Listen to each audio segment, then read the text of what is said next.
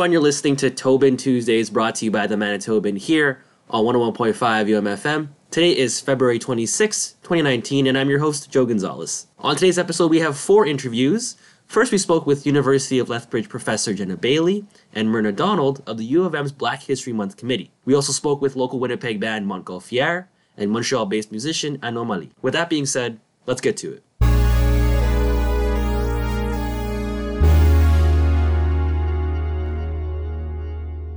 We Are the Roots, Black Settlers, and Their Experiences of Discrimination on the Canadian Prairies will be screened in the GSA Lounge February 28th as part of the university's celebration of Black History Month. The documentary, which can be viewed on Vimeo, dives into Canada's own history with racism with various examples of racial intolerance and persecution on the prairies. The award winning documentary examines the history of a wave of African American immigrants who moved to Alberta and Saskatchewan between 1905 and 1912. The film interviews the children and grandchildren of these settlers. When the state of Oklahoma was created in 1907, segregation became enforced in the area, leading to an exodus of its black residents.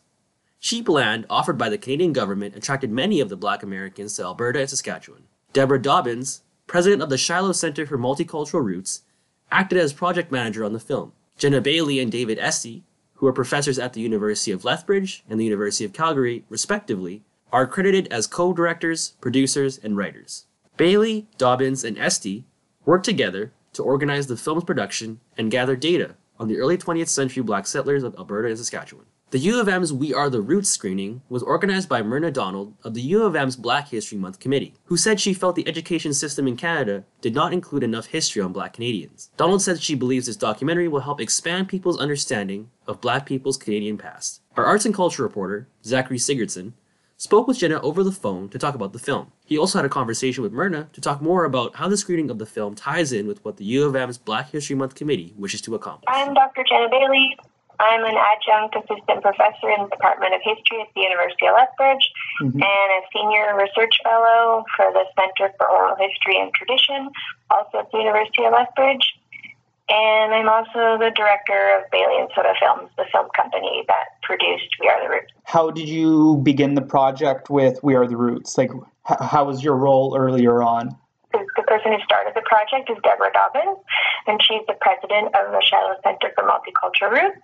And she applied for funding for the Alberta Human Rights Commission, and she got a grant from them to do this project on the history of the African American family that came to Alberta around just after the turn of the century. And she contacted me and asked me if I'd like to be involved because I work on community oral histories and I help organizations record and share their history. And so that's how I got involved. Yes, um, so I've done a number of community history projects with different organizations. The first one was um, with an organization called the Coyote Flats Oral History Project, and we actually won a Governor General's Award for that project, um, which is the same award we won now for the Shiloh project. Um, and so Deborah sort of heard about me and the work that I did, and thought it would be a good fit for her project. Mm-hmm. When you were at, when you guys had um, gotten the funding and you all came together, tell me about the actual process of making the film. So there's a third person involved, and I, I like all three mentioned in the in the article, please, because we're a team. Yeah. And so there was Deborah Dobbins and myself, and then Dr. David F., who's in the Faculty of Social Work at the University of Calgary. And the three of us got together and um, decided that we would do video oral histories. We 19 individuals, um, and we. Um, produced a questionnaire for the interviews, and we ran the questionnaire through an advisory committee that Deborah had organized on behalf of our project. And we also ran the questionnaire through the ethics board at the University of Lethbridge and got ethics approval for the research to be done. And Dave and I did quite a bit of background research on the history of these communities and the migration patterns.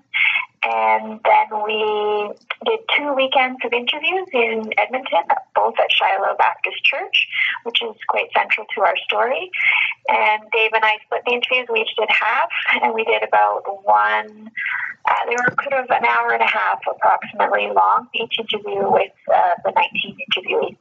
Mm-hmm. Um, tell me about like so um, the editing process because um, it was actually a very I really enjoyed the documentary. Um, I watched it on your Vimeo account.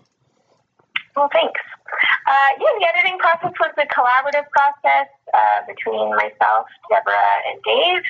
Um, and we also had other people from SCMR give opinions about it. And um, one thing we did in the editing was whoever was interviewed, if they asked for approval of their clip, we had them review their clips before the film was made. And it was sort of a process that involved another um, phase of research because we went into the City of Edmonton archives and the provincial archives and the Glenbow and some archives in Saskatchewan and got documentation about um, the settlement history and also documentation about discrimination in Edmonton. Um, so for example, the KKK rallies and things like that.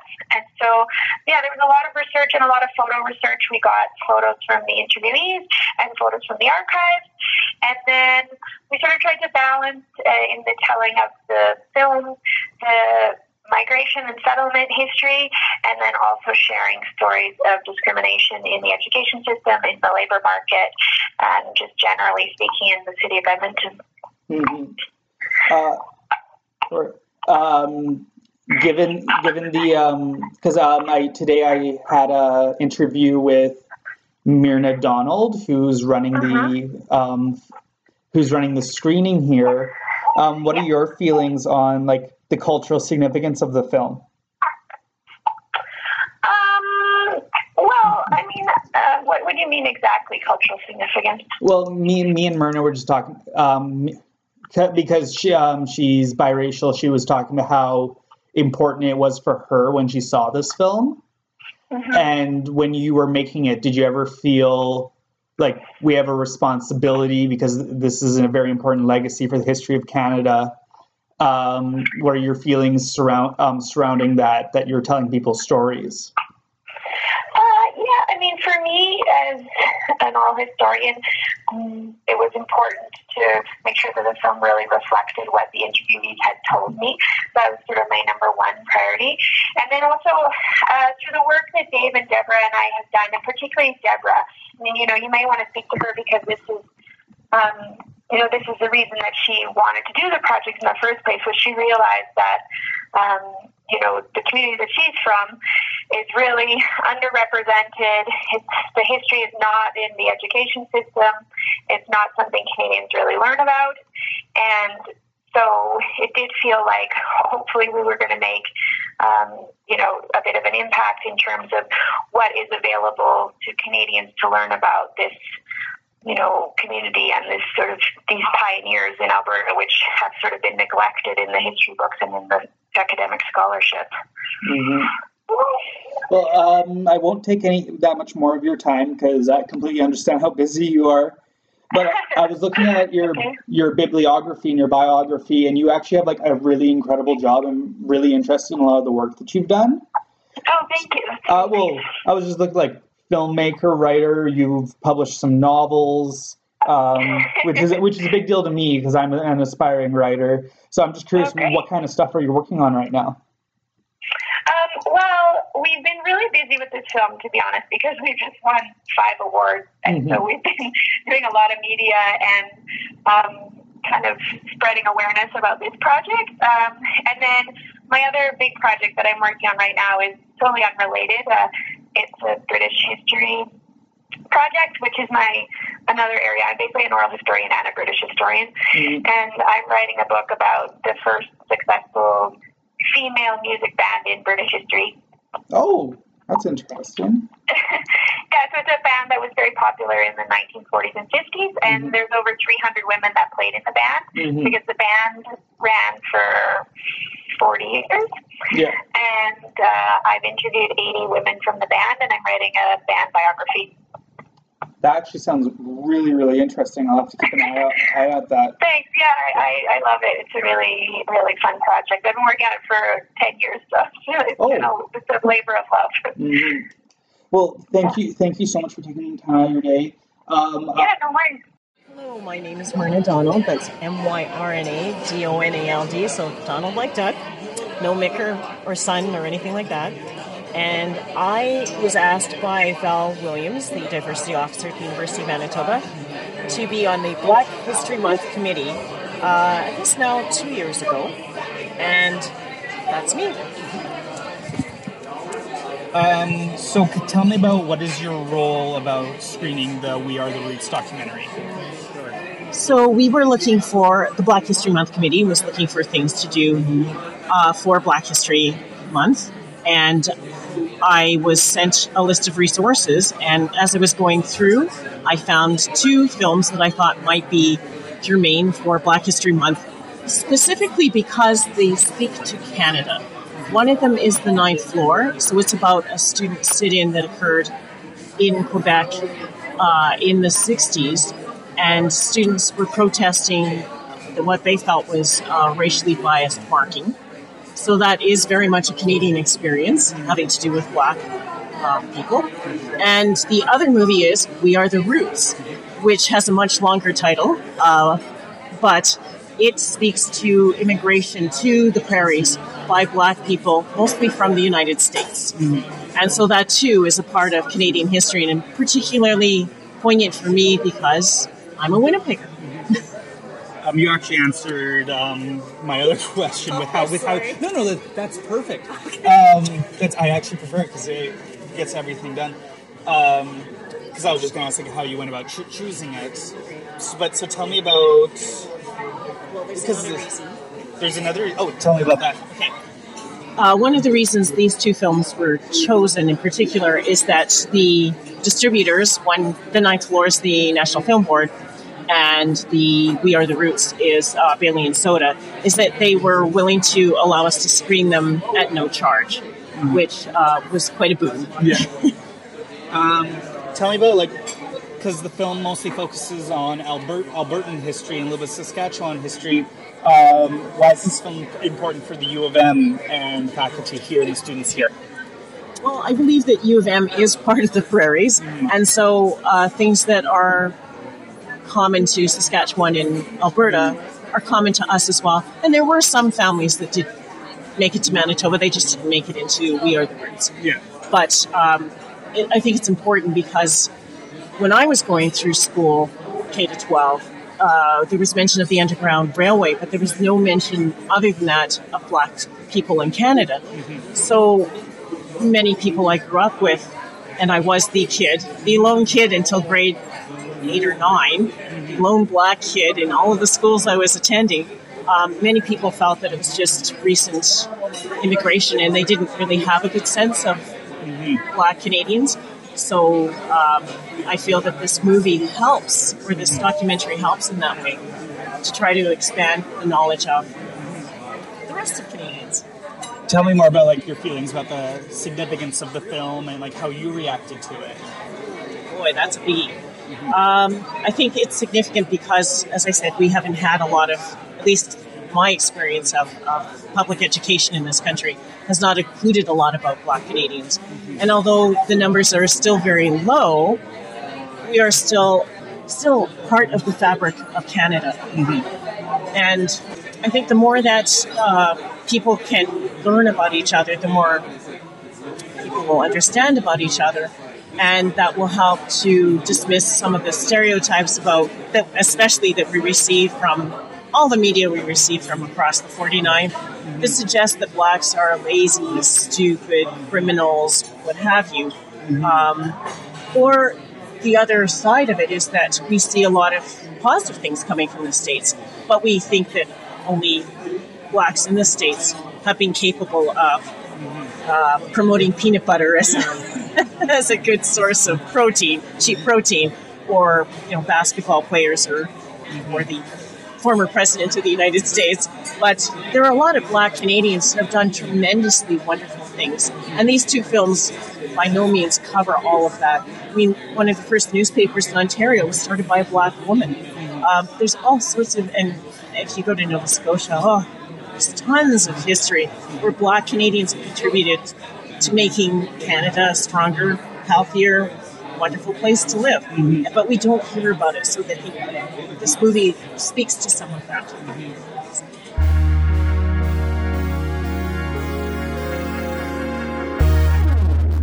The Manitoban did a few quick interviews with some acts from Festival du Voyageur's 2019 lineup. Aside from what is played on this episode, you can find a multitude of other acts with their interviews published in this coming week's issue of the Manitoban. We play two of the acts' interviews on this week's episode of Tobin Tuesdays. Montgolfier is a Winnipeg funk, rock, folk, jazz fusion band. The band is this year's winner of Chicane Electrique, a Franco Manitoban youth band contest. Anomalie is a classically trained Montreal based keyboard player. His music falls into a growing genre that is sometimes described as electro jazz fusion. Our arts and culture editor, Amelia Fournier, had a chance to talk to both acts about their music as well as their festival experience.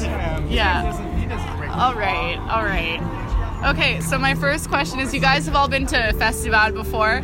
So what do you like most about going to Festival? And then what do you like most about performing Festival? Well, I think they're two very different things.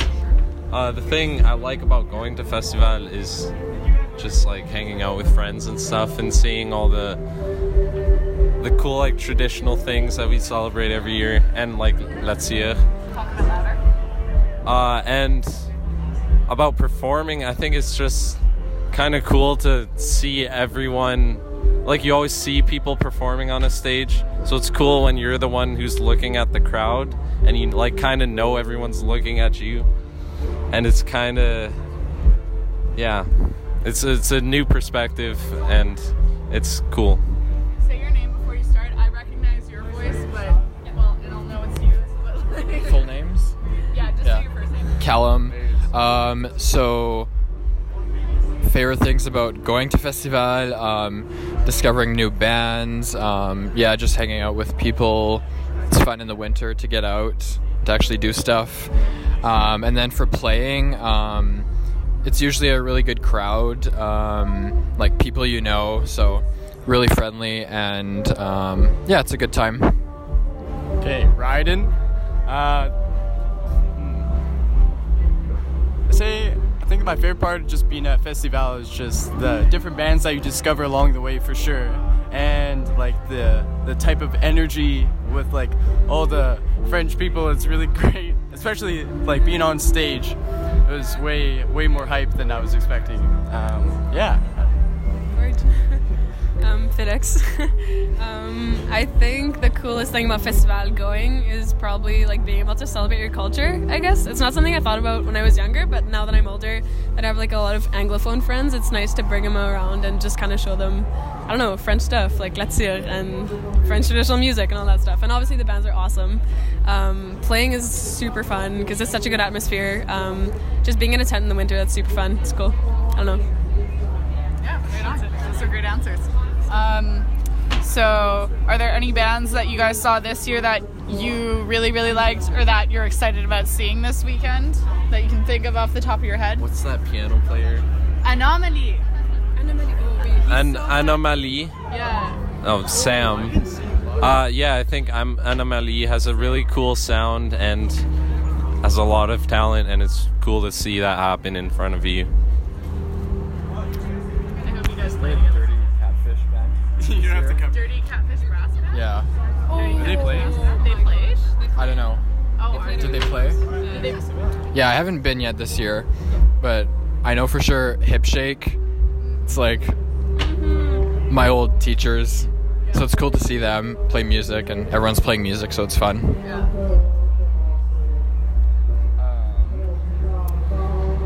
Because I've been doing some sound in the Portage tent. I got to see a lot of bands, and uh, the one that stood out the most was the Reverend Rambler, and he was like the one-man band playing drums and singing. So yeah, I say that guy stood out for me. And I think there's uh, there's one band Akinya that's playing tonight.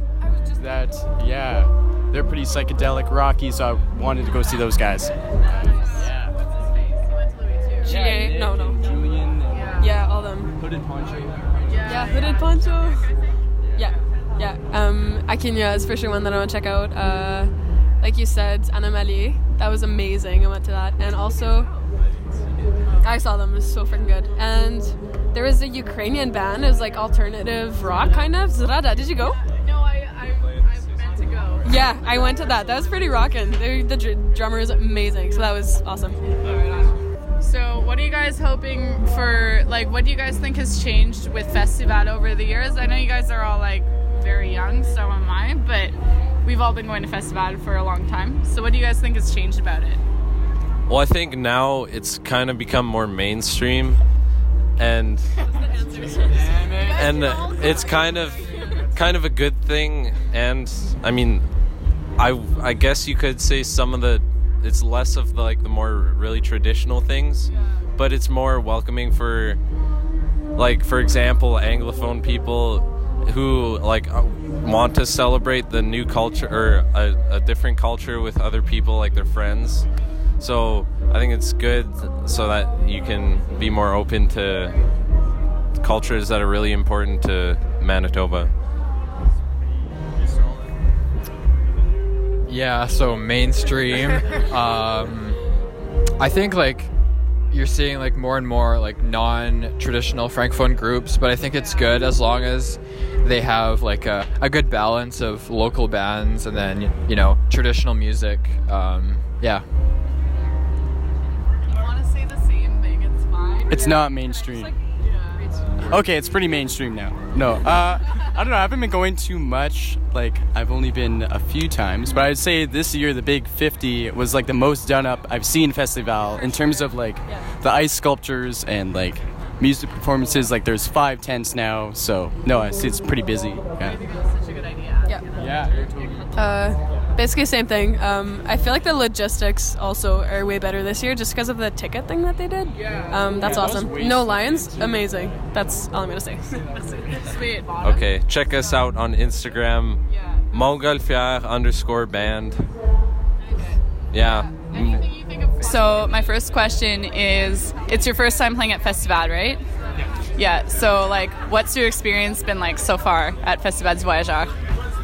Uh, it's really, really nice. I guess my first impression was that I was surprised to see that it was colder than Montreal, because I I'm, I'm like used to like Igloofest and that type of festival, which is really cool.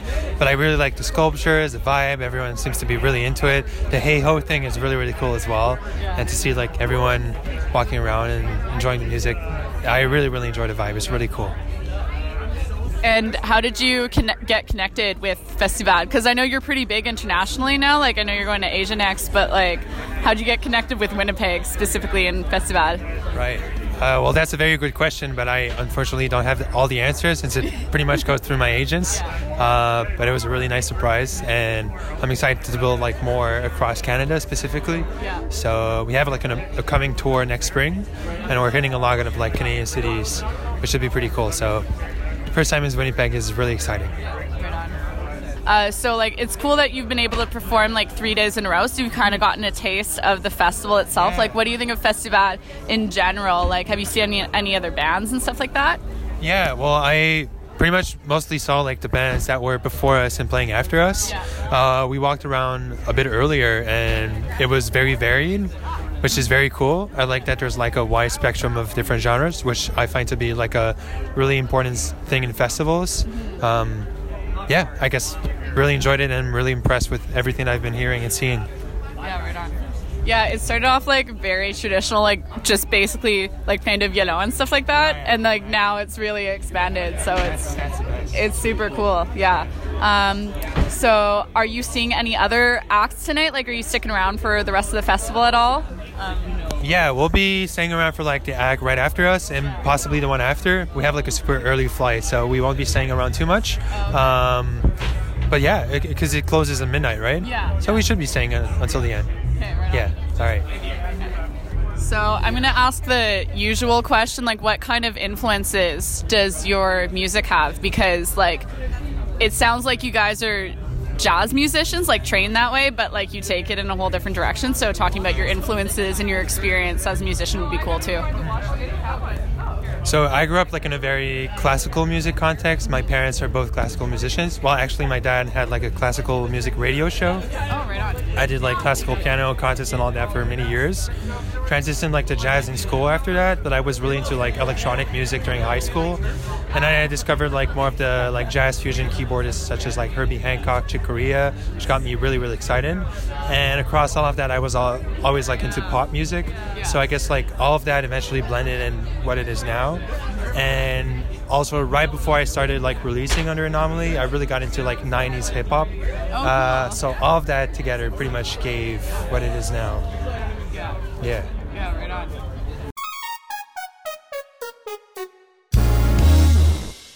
And that should do it for today's episode of Tobin Tuesdays brought to you by the Manitoban here on 101.5 UMFM.